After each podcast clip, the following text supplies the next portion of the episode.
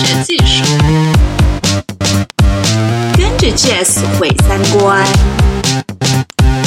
跟着鸟鸟在发育，表表妹们的性生活。表酱，表酱。Hello，大家好，我是鸟鸟。我是云老师。我们这这一次呢是第一次，云老师和鸟鸟一起录节目。嗯，好开心。对呀，我们这期呢先是来回答一下呃听众给我们提问的一些问题，因为我们之前一直想做这样的节目，就是说呃抽出一部分时间来，然后对听众做一些回馈，选取一些比较有代表性的问题，做一点解答和提出我们自己的看法。那这一次我们就利用这个机会，然后跟大家互动一下吧。嗯，好。其实大家提的问题都蛮集中的，我梳理了一下，大概就是关于性啊，还有关于约炮呀，这些问题都挺直接的。呃，然后很感谢大家信任我们。嗯，呃，就是刚才还提到了，还有一个很多问题是涉及到安全性行为的，嗯我觉得这个还还蛮常见的问题，也没有引起大家的重视。我这边有一个就是说，问肛交的时候需要戴安全套吗？呃，如果不戴的话，或者是肛交的时候射在里面会有什么风险？还有说肛交得艾滋的几率比较大，所以这些问题都让他比较困惑。嗯，要不鸟鸟你先来试着回答一下。嗯，好。其实这个性行为是不是安全呢？它要看你是不是有体液交换，然后跟肛交、口交或者是呃阴阴茎插入之类的都没有什么很大的差别。只要是有体液交换，它就会存在一定的风险。但是这种风险系数它是呃不一样的。就是阴茎插入，不管是插入阴道还是插入肛门，它都会有很那种很剧烈的那种呃体液交换，所以带套是最安全的。嗯，呃，还有就是如果肛交射在里面的话，从怀孕的方面来说，应该是不会的。零风险从怀孕的角度，但是你很难保证它会流下去，对不对？嗯，然后肛交得艾滋的几率这个比较大，好像也没有科学的依据。没有科学的依据。其嗯实它主要还是体液交换。就是微信这一边呢，有一个女生，她就问，呃，高中生怀孕的话要怎么办？还有一个男生就问说，跟女女朋友做爱以后，他就有一段时间没来大姨妈，然后非常的焦虑，问我要怎么解决他的焦虑。哦，感觉这两个问题有点相像，我就一起回答好了。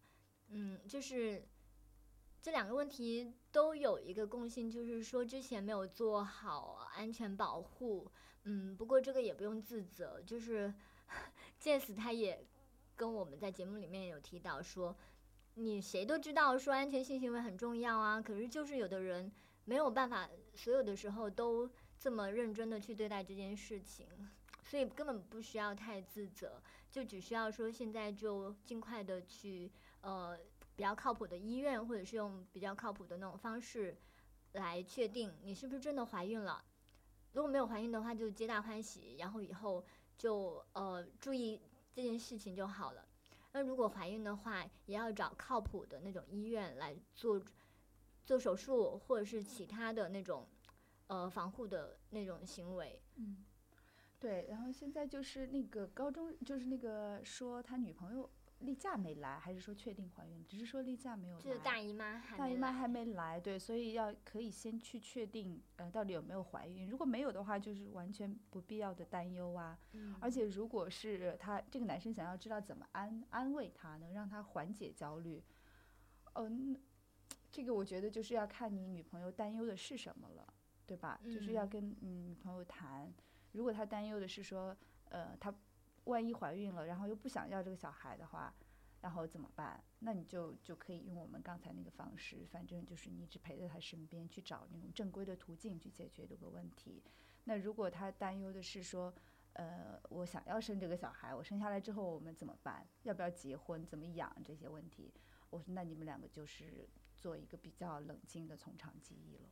嗯，我觉得可能女友她担心的到底是什么，还真的是只能从跟她谈话里面去得到真实的信息，然后我们在旁边担心也没有用，嗯。尤其是呃很多女生她可能会担心说，呃这个过程可能是第一伤害到自己的身体，呃这些是是要告诉她说，你可以从医生那里获得靠谱的那个指导，嗯。然后第二个就是可能会担心有一定的自自责吧，因为很多女孩子她会有这种说，哦，我为什么没有为自己的那个安全负责啊，或者是我男朋友不戴套是不是不爱我啊之类的。嗯嗯呃，我为什么不能够拒绝我男朋友不戴套的那种性行为？嗯这可能也会涉及到说两个人的那个亲密关系是不是有一定的那个呃权，就是沟通上面的小障碍。对对对，我觉得刚才鸟鸟提到那种就是自责的那个感觉，我是深有体会。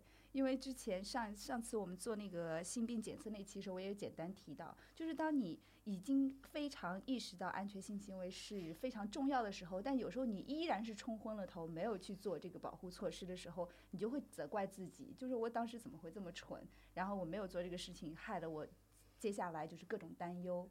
但是我觉得就是像鸟鸟一开始也提到，他说这个也不必过于自责，然后就是有时候就是会发生这样的情况，最重要的就是你接下来要怎么办的问题。对，其实我有一个很糟糕的一个体验，就是我有过一次，呃，跟比较信任的对象产生了一次不安全的性行为之后，呃，我第二天一整天我都忘记了说我要赶紧做紧急避孕措施这件事情，然后等到晚上我跟朋友约完会，然后分开了以后，就突然间想起这件事，然后要赶紧去找药店。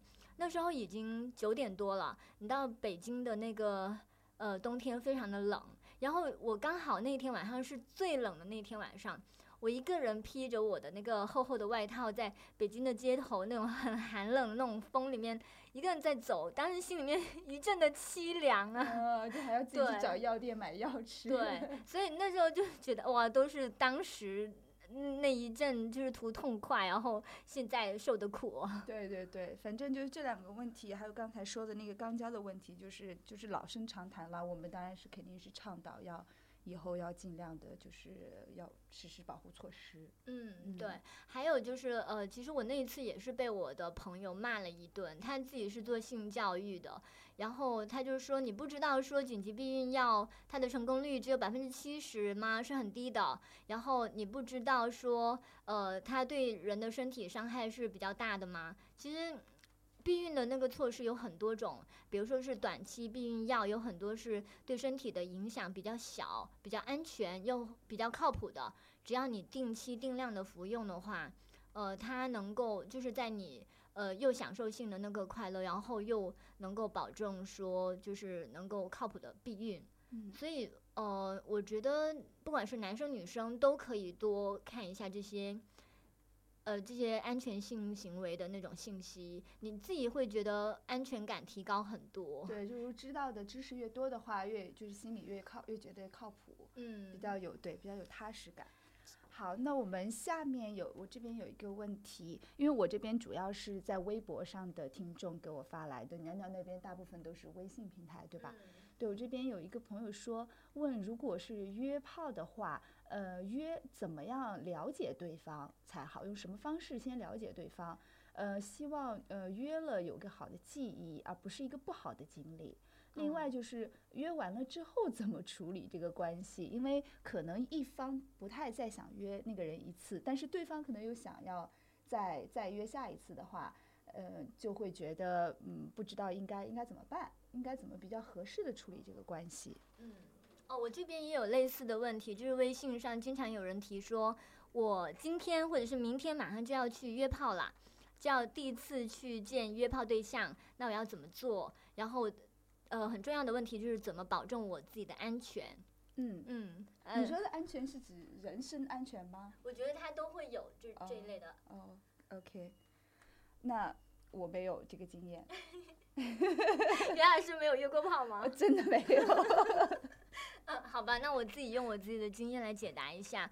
呃，因为我有一个朋友，他是从约炮的第一天起，他就跟我有这个沟通，所以呃，我那时候就跟他说，呃，你第一次跟他见面，如果还没有非常确定对方的身份等等信息的话，你可以把他约到比较公共的场所，比如说先吃饭，或者是在酒店的大堂先见面。因为现在到处都是摄像头，其实你可以利用它来保障你的安全。比如说那种大大酒店大堂里面有那个摄像头，以及酒店的那个工作人员前台，你让他们同时看到你们俩在一起，这个时候，呃，他能够对。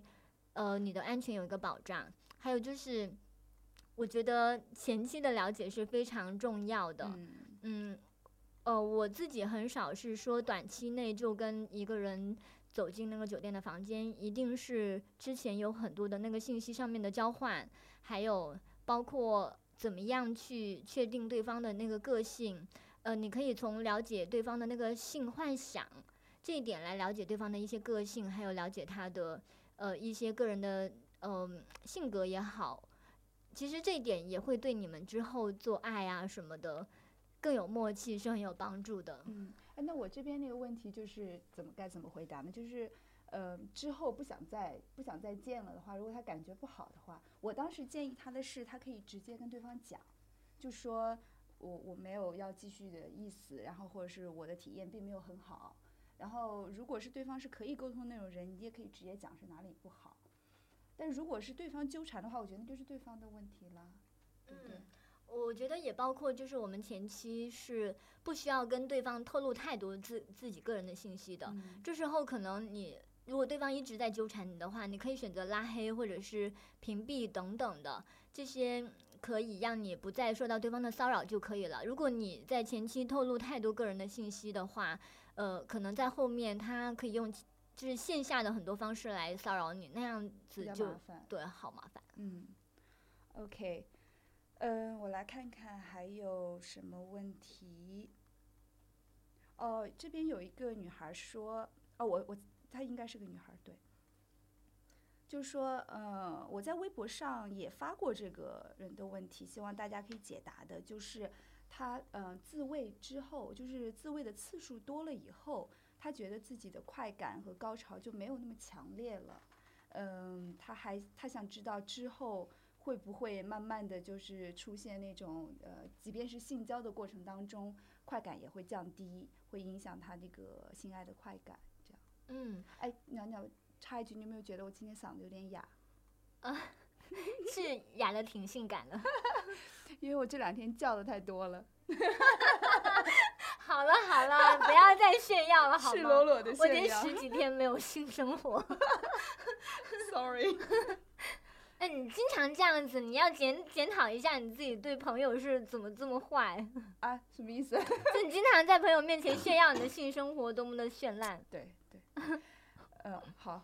哦，我这边，我这边也有微信上面的朋友，他也有问类似的问题，就是自慰太多了以后，做爱的那个快感反而减少。还有另外一个有点类似的就是，用跳蛋或者是性玩具多了以后，手和舌头在刺激阴蒂，就显得没有那么容易有那个快快感出来了。嗯，好像是类似的问题。对。我的体验是对我没什么影响，就是呃，包括自慰时候的快感，我没有觉得降低，然后对那个性爱过程当中的，我觉得也没有什么影响。所以我当时给他的解答是，我没有办法回答。然后如果我只是跟他说，啊，你要放松，你不要担忧，我觉得这种问题就是相当于没有回答，对吧？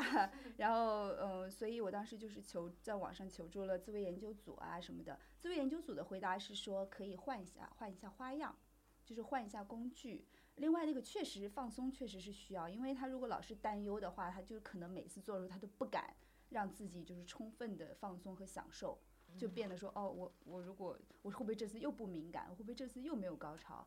我觉得这个确实是非常重要的。嗯，另外呃，网友有一些也是回答说，呃，就是要要了解他的担忧是什么。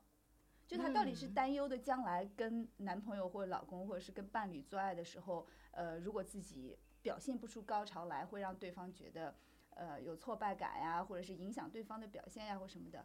还有就是说，也有人说没有必要认为这个自慰高潮，就是好像是呃丫丫说的，就是自慰高潮和性交高潮没有高低之分，就是你只要有快感就可以了，也不用担心说我现在自慰了，呃，久了我万一高潮降低，我会影响性爱的快感。你这样感觉好像性爱快感更高一级一样，嗯，他可能是会担心给性伴侣那种挫败感生。产生挫败感，对。所以对你这个问题你怎么来回答他们呢？我觉得好像是两个问题，第第一个就是你跟你自己，呃，如果玩玩具多了，然后自慰的时候也会降低敏感度，这是一个问题。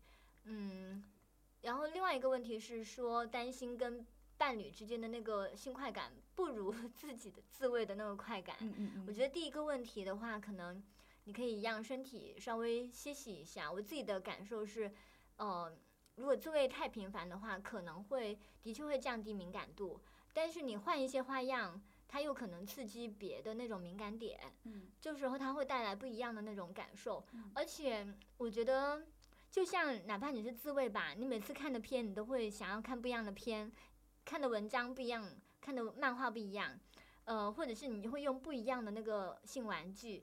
总之，我是觉得每一次哪怕是自慰，它都是不不太一样的。嗯你如果就是想要重复一样的快感的话，嗯那样子它降低敏感度，那就是必然的。真的吗？为什么嗯我每次都是用同样的方式？真的，真的，我工具到现在都只用一个。我可以送你一个。嗯，好，嗯，还有就是，你如果担心的是跟伴侣之间的沟通的话，呃，我觉得这一类的问题后台也蛮多的。就是说我在那个性生活里面不满足，可是我怎么跟我的那个性伴侣说，感觉不能说，然后他就会我问我们自己单方面怎么样改善。其实为什么害怕跟伴侣去交流这个问题，好像这才是一个真正的问题。嗯，对，没错。没错呃，那你怎么样会让他们跟伴侣去沟通呢？大多数人觉嗯得这好像可以做不可以说，哎，对，而且我觉得每一对之间的那种互动的模式都会有差别。像有一些我们就说哦，你可以直接跟他讲啊，你可以公开，你就是比较坦诚的表达你的想法呀什么的。但是如果刚好对方那个人是嗯这种方式不太能够轻易接受，或者是他跟你的想法不同的，然后你如果直接说了的话，呃不一定能起到好的效果。对，所以我觉得这个真的是很难给一个就是嗯放之四海而皆准的答案。嗯，我觉得可能提问的人自己更知道怎么样跟自己的伴侣沟通，哎，反而不是我们这些人，因为他更了解自己的伴侣的喜恶啊，什么爱好，嗯，所以可能还是要确立一个，就是说，其实每个人都是可以找到沟通的方法的吧。重重点是，有些人已经懒得沟通了，在一起嗯。太久了，然后懒得沟通，嗯，那你就那你就只能是就继续自己看着办吧。继续不怎么愉快的性生活，对。是，呃，这边还有一个，我觉得是分更像一个分享，不是一个提问。然后我觉得很值得，就是他说非常感谢表匠，他注册了那个 OK Cupid，然后说在洛杉矶找到了一个呃男朋友，嗯、对，认识的很短的时间就在一起，但是到现在为止都还很不错。嗯，而且他说他平时是不用微博的，然后特意过来在微博上给我发这个私信。嗯，他希望就是他呃中国的女生多点性知识来保护自己，才能成为真正独立的女性。对，然后就说到这个 OK Cupid，就是我想到了，就是大家会经常会过来问，就说，哎，那个软件到底叫什么啊？你们经常提的那个什么什么的，我们这里统一回答好了，就是 OK Cupid，就是丘比特那个英文。好像翻译成中文在软件里面叫做“优质丘比特哦，优质丘嗯比特。好，嗯，还有那种呃，直接上来就问问我们主播约吗的那种，我们是基本上一律不回复的啊。”。嗯，对。但是这种也可能就是我们心情不好的时候，有的时候会变成被骂的对象。嗯呃，还有一个就是呃，一个女生，她就说出现一个男人想和她做爱，但是因为各种原因不想和她谈恋爱，发展到结婚，这种心理正常吗？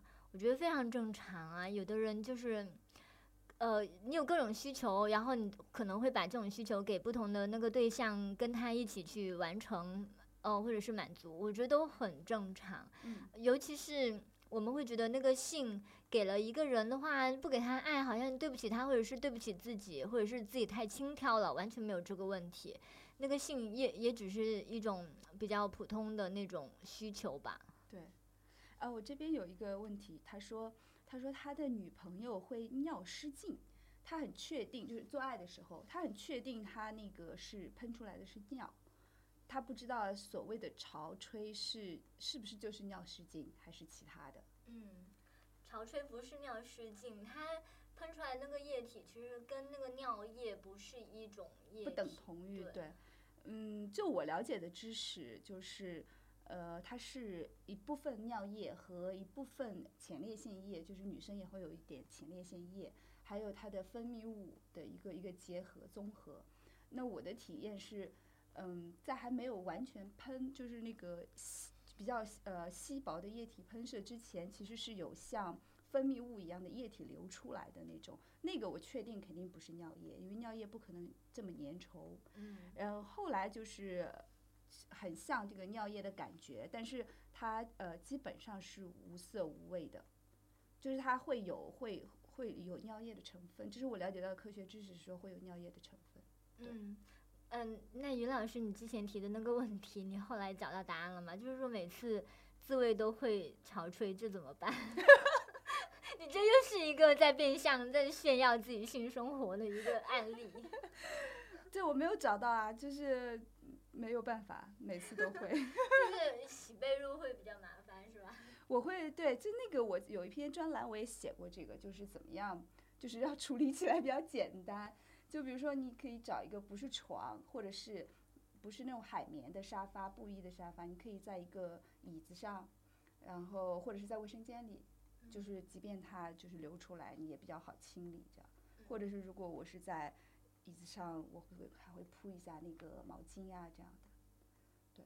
嗯，哎呀，趁这个机会，我也问你一个问题好了。嗯就是我自己自慰的姿势真的非常单一，然后你自己自慰的姿势是很多的嘛，然后姿势单一的话怎么办呢？我现在对我来说，姿势单一完全不是一个问题。嗯就是它就是能它能给我带来快感，然后我就会用一个比较固定的姿势。主要是我那个姿势用腰部力量和大腿的力量比较多，然后有的时候会担心有那个对腰部劳损的问题。要到劳损的程度了。是的，嗯，我也会啦，也会累，就比如说手会累，手也会。手也会累，然后肌肉比较紧张什么的。但是我觉得问题不大吧？我觉得问题不大。你你嗯至今应该还没有因为这个就是生活中受到困扰吧？呃，还没有，我请教过一个健身教练，呃，他当时是假装没听到我的话，后来我追着他问了以后，他就说，呃，其实这种为了达到快乐，你还是值得去劳损啊什么的，呃呃，而且就是他这种劳损其实是那种肌肉上面的一种。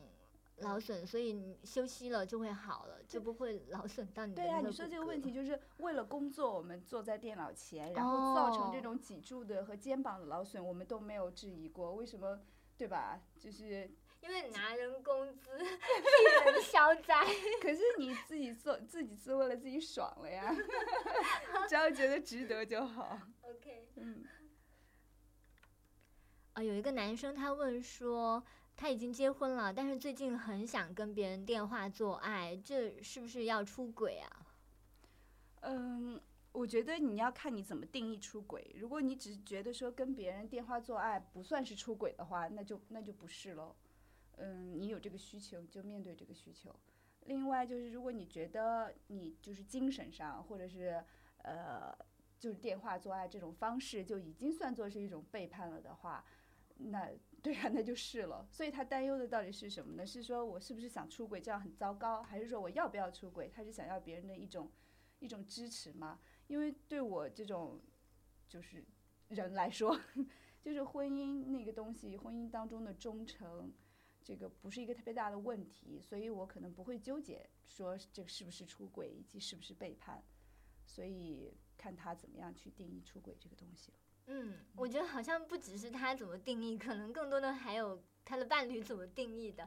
有的人会觉得你看 A 片也是对不起我，对吧？其实嗯就像打电话或者是视频做爱，不就是把那个 AV 就直接的呃换成了那种电话或者是视频嘛？不，其实就只是对面是一个真实的人，然后他能够给你回应而已。对啊，或者是她她老公跟她在做爱的时候，她老公脑子里意淫的是其他的人，这种算不算是出轨呢？嗯，对不对哎，这倒是。就是像看 A 片，就是电话，我觉得这都差不多的。嗯，其实呃还有一个问题就是说，嗯，这个，嗯，那怎么说？慢慢来。嗯还有就是，我觉得这个事情挺难说的，就是说那种出轨啊什么的，你一方面他的确会有快感，然后另外一方面，如果你破坏了那个契约的话，那个后果也还是要你自己承担，这是非常明确的那种东西。嗯嗯嗯，我们虽然表象可能他提倡说是尊重个人的那个需求吧，可是呃，对方的那个感受和需求其实也是同样重要的。对，我觉得我们不是在提倡出轨或者是呃无视那个契约，而是就说你自己个体的自主选择。我们所谓的自主选择，就是首先你认识到自己的需求是什么，其次就是它可能会带来的后果和风险，你要不要承担，嗯以及你要以什么样的方式跟你的伴侣以及这个利益相关人去沟通等等嗯这些，而不是说呃那个什么都是受别人的影响，或者是别人的知识，或者是社会主流一些意识的这种影响，就是更重要的是看清你自己的需求是什么。嗯嗯，而且就是你能够跟伴侣沟通的那个空间有多大，其实他也会相应的也是你自己能够承担这个后果，呃的能力有多强，其实是正相关的。对对对，没嗯错。我、还有一个问题是，为什么男人在外风流，却绝不能接受自己的老婆出轨？呃，从网民来说，这个人感觉像是一个男性提出来的这个问题，你是在反思吗？很好哎。对，其实我自己是跟蛮多在约炮的男性，以及他们已已经结婚啦，已经结婚而且在约炮的男性聊过这个问题。我就说，嗯，你们自己在约炮，而且自认为可以瞒得过自己的伴侣哦，那你就不相信你的老婆也可以一边约炮一边瞒着你吗？嗯，他们怎么说？嗯，他们就说只要不让我知道，呃，我就可以当他没发生。嗯，那就说如果知道的话还是不行。嗯，他们是绝对不允许的。嗯呃，大多数人是这样，当然也有一位，也有一位，他就说，他其实很想跟他的伴侣谈一下这个问题，就是开放关系。可是他自己意识到说，他的妻子在这方面还是蛮保守的，嗯所以他觉得这种谈话的空间可能性比较小。嗯嗯，可是他还是愿意去谈，我觉得这是一个蛮积极的态度。蛮勇敢的。嗯，是是。嗯嗯，我是对，我觉得我没没办法代表男生回答这个问题哎，而且呃，应该也不是所有的男性都不可以接受。其实放在女性身上，也大多数女性她们也可能自己在约炮，也不能接受自己的伴侣在约炮吧。或者是其实都心里都心知肚明，只不过他们还选择继续维持这个关系，所以就假装都不知道了。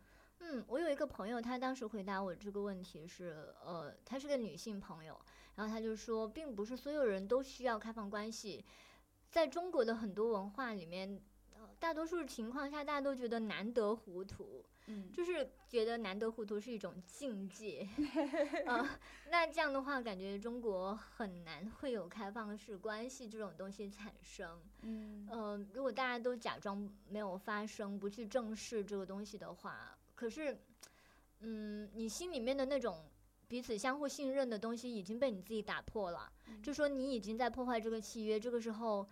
你真的不会怀疑你的伴侣也在同样的做吗？我觉得很难嘞。嗯而且这种契约，它一方面可能是形式上面的，就是说我们是一对一，然后不对外开放；另外一方面，它不也是为了保证两个人内心的那种契约吗？就是相互的尊重。嗯如果你自己没有在尊重这个关系，你真的相信你的伴侣也能够遵守吗？可是很多中国的夫妻在婚姻关系当中，他们的契约只是签订婚姻关系，而并不包含相互尊重的这一部分，嗯或者是说他们在结婚的时候也不会，呃，说我们我们彼此有一个共识，说你将来是可以爱上别人，然后我会尊重你，然后你要你可以跟我开诚布公的谈，或者是怎么样。他们的那个是有一个呃假先天的假设，就是说你跟我签订了这个婚姻的契约关系，你就是要忠诚。然后如果你一旦心灵上出轨、出轨或者身体上出轨的话，都算是对这个婚姻的背叛，这样子。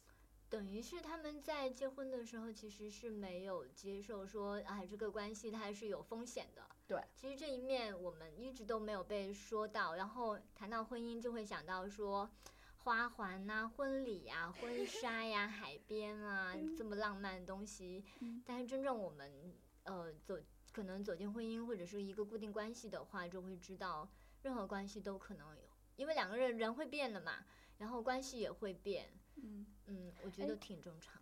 所以我我就是说到这个问题，我就想到前段时间我们那个舞会聚会，嗯呃，我见到了你的一个那个固定伴侣和你的新的男朋友，他们两个你跟我说是呃第一次同时出现，然后而且那天晚上他们两个两个聊的还非常好哎。好，聊到这个开放式关系呢。我们又要把节目做成两期，又要让大家体会一下做爱做到一半对方让你停止的那种感觉。啊、好在表匠它是一个我们爱好然后做出来的东西，而不是老板雇佣我们，不然老板他会觉得我们磨洋工。对，所以我们下一期会详细的聊一聊关于开放式关系和一对一关系的问题，而且我跟鸟鸟会聊很多个人的这种情感的经历，也不能说经历吧，更多像是体会嗯关于这个问题。嗯所以我们这一期节目就先到这里喽。如果听众有其他更多的问题，可以继续在微信或微博给我们留言，我们呃争取下一次做节目的时候再给大家回复。嗯，就是吊大家胃口，你最专业了。OK，好，下期拜拜。拜拜。大家可以在荔枝 FM 收听我们的新节目。